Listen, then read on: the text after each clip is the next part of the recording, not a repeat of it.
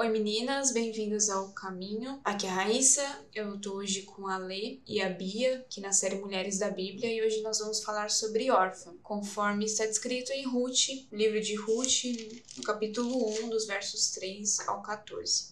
Senhor Deus, te agradecemos por essa oportunidade, Pai, te agradecemos pela Sua palavra, pelas lições tão preciosas, Deus, que podemos tirar, Senhor, para nossa vida. Que o Senhor nos ajude a entender, ó Pai, a, aplicar isso na nossa vida, Senhor, todos os dias, Senhor. Que possamos amar a Sua palavra, Deus, sermos gratas pelo que o Senhor nos ensina, Pai. Em nome de Jesus, amém. Bem, como nós vimos na história de Noemi, ela e a sua família saem da terra prometida com destino a Moabe, em busca de uma vida melhor. Depois da morte de Elimelech e seus filhos, Noemi se vê sozinha com as suas duas noras Moabitas, Orfa e Ruth. Quando as coisas melhoram, Noemi decide imediatamente retornar à sua terra, seguida pelas noras. Mas, no caminho, Orfa decide voltar atrás, à casa da sua mãe, da sua família e aos seus deuses, enquanto Ruth decide seguir com Noemi. Orfa ela é pouco citada, mas a gente aprende muita coisa com esse trechinho que ela é citada. Orfa, assim como Ruth, ela conhece a origem de Noemi, né, da família de Noemi, e os seus costumes, assim como o Deus de quem Noemi e sua família deram testemunho. A gente vê isso no versículo 16 do capítulo 1, quando Ruth está falando com Noemi e ela fala: O seu povo é o meu povo e o seu Deus é o meu Deus. Então elas tinham uma ideia de quem era o Deus de Noemi, porque essa família dava testemunho do Senhor. Outro ponto de destaque: num primeiro momento, Orfa quer continuar a jornada com Noemi, a caminho da terra. Mas depois ela se deixa convencer de que é mais fácil para ela voltar para a casa de sua mãe, na terra de Moabe, e arranjar outro marido que dê provisão a ela, que dê sustento. Um outro ponto de destaque. Orfa decide voltar para o seu povo e para os seus deuses, como diz no versículo 15, Noemi falando para Ruth que Orfa já voltou, você não quer voltar também? E aí eu queria trazer algumas questões para a gente pensar aqui, com base nessas, nesses destaques né, que eu trouxe. Quantas vezes nós temos a oportunidade de abandonar os nossos ídolos e costumes tortuosos, pecaminosos, para seguir na nossa jornada fiéis ao Deus que conhecemos? E como órfã, quantas vezes decidimos permanecer onde estamos ou até mesmo voltar atrás? Sempre me lembra minha adolescência, sabe? Quando eu queria fazer alguma coisa, eu sabia o que era certo, mas eu queria alguém me falando. Sabe assim, é, ficar até mais tarde num ambiente que eu não deveria ficar na faculdade. E aí você quer alguém que fala assim: não, mas não tem problema, fica. Se não tivesse aquela voz, eu acho que eu não iria, mas eu quero aquela voz, sabe? E eu acho que na nossa caminhada cristã, eu estou dando um exemplo muito prático, mas na nossa caminhada cristã, quantas vezes, se a gente tem alguém insistindo para a gente fazer o errado, é assim, aquela corda que a gente segura, sabe? Que a gente olha para a hora e fala, ai, por que que Noemi insistiu? E de fato, por que que Noemi insistiu, né? Sendo ela do Senhor, não deveria. Mas isso não é, redime a atitude de órfão, né? Nós, nós respondemos ao Senhor individualmente. E é verdade, assim, às vezes a gente está só esperando alguém para que a gente possa ir junto com essa pessoa. Então, a lição que eu tiro da vida de órfã é para Deus não me deixar no quase.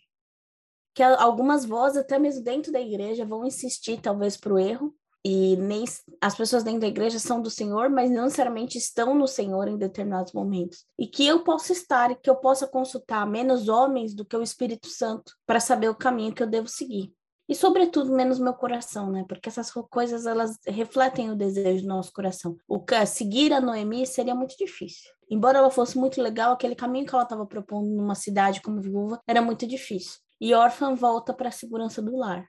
Então, às vezes, como cristãos, nós escolhemos a segurança ao caminho do Senhor. E que a gente possa ser guiado por, pelo Espírito e não pelo nosso próprio conforto infelizmente também me faz lembrar momentos da minha vida, assim, é, em que se vive de forma morna, mesmo estando na igreja muitas vezes. Aquela questão do crente esquenta banco, né? Você vai no domingo na igreja e tal, mas você não tem uma vida devocional no dia a dia, ou você não busca, você não lê a palavra, não se alimenta. E muitas vezes o que te espera é isso, é esse quase que a Letícia falou. Você não vive da forma que o Senhor quer que você viva de fato. Você tem o um entendimento, você Já foi apresentada a palavra para você, você sabe que é o certo, mas ainda assim você vai capengando e dia a dia, por não se alimentar da coisa certa, você escolhe o errado. E é muito chocante quando você volta para o centro, né, para o foco, e você percebe quanto tempo de vida você perdeu, em que você poderia estar tá fazendo algo de útil, estar tá crescendo, estar tá se desenvolvendo como cristão. Então é um alerta aí para todos nós. Se, se você que estiver ouvindo estiver vivendo dessa forma, ainda dá tempo de, de mudar. É bem essa questão do conforto mesmo, né? É mais, é mais gostoso, às vezes, a gente ficar no pecado, coisas que a gente ama fazer, é, que as pessoas que trabalham com a gente, que estudam com a gente, estão acostumadas a fazer também. E a gente tá num ambiente que incentiva a gente a fazer também às vezes é mais confortável a gente optar por essas coisas do que, poxa, abrir mão, sabe? De, do tempo que eu gasto nessas coisas, usar o meu tempo para outra coisa, para estudar, para estar na igreja, para louvar, para ensaiar, assim, para me dedicar às coisas do Senhor.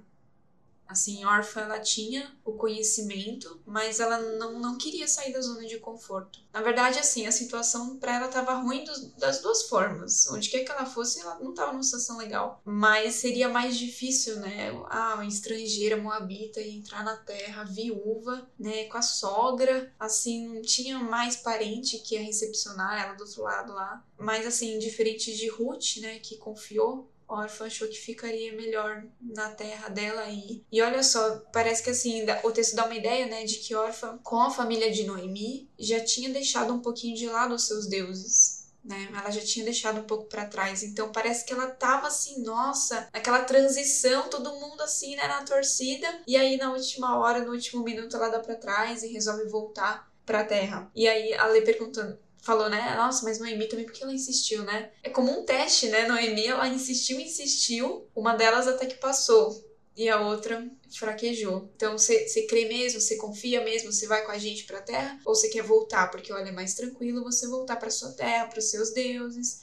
Você não tem que sair da sua zona de conforto, das pessoas que você já conhece, dos costumes que você já tem desde muito tempo atrás. E aí ela resolve ficar. Então, que a gente não faça como órfã. Né, que a gente pegue esse exemplo aqui, passa tão curtinho na Bíblia, esse exemplo de órfão, mas que a gente possa olhar para ele e fazer uma, uma, uma comparação né, com a nossa vida, em que pontos que eu tô ficando para trás ou eu tô ficando só na inércia, né? Em que pontos que eu tô seguindo em frente, abandonando as coisas que não agradam ao Senhor, abandonando os meus ídolos que eu já sei que o Senhor desaprova, abandonando os costumes que eu já sei que o Senhor desaprova. Então que a gente possa fazer essa avaliação da nossa vida.